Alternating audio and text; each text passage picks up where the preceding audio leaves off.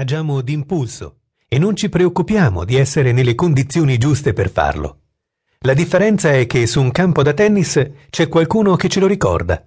Essere pronti significa essere preparati, sapere quello che si vuole fare e sapere quello che si può fare.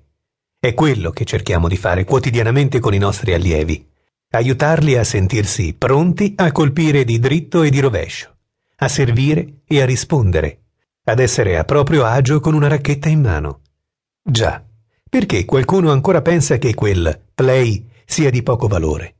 Giocare è importante. Eraclito, uno che la sapeva lunga, affermava il tempo è un gioco, giocato splendidamente dai bambini. Ed è dai bambini, quando sono liberi da pressioni e sovrastrutture, che possiamo imparare. Un bambino custodisce con più cura il giocattolo con cui si diverte di più se è concentrato è perché prova soddisfazione nello svolgere bene quell'attività. Vivere il tennis come un gioco non significa non dargli peso.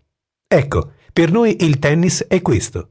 Ci ha regalato emozioni, vittorie, soddisfazioni, risate, anche qualche imprecazione, infortunio e presa in giro dai compagni del circolo.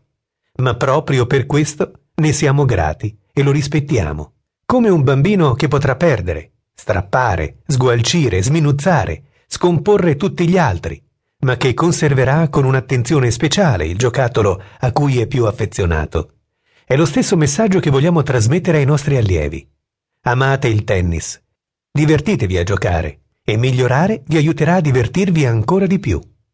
In questo libro non troverete le indicazioni tecniche su come migliorare il vostro rovescio o il vostro dritto. Non vi diremo neppure come si diventa campioni del mondo, se sapete come si fa, venitecelo a raccontare, ma forniremo delle indicazioni su come progredire lavorando sul piano emotivo.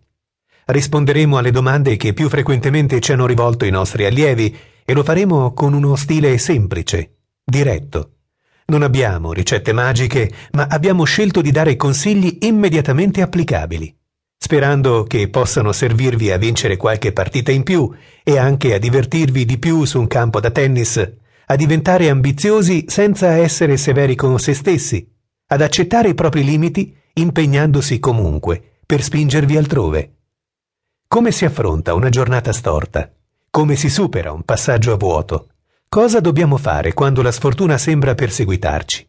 Quali sono i segreti per giocare al meglio nel momento decisivo del match? In che modo posso alzare il mio livello giocando? A questo e a molto altro cercheremo di rispondere in questa breve pubblicazione. Ready? Play. E buona lettura.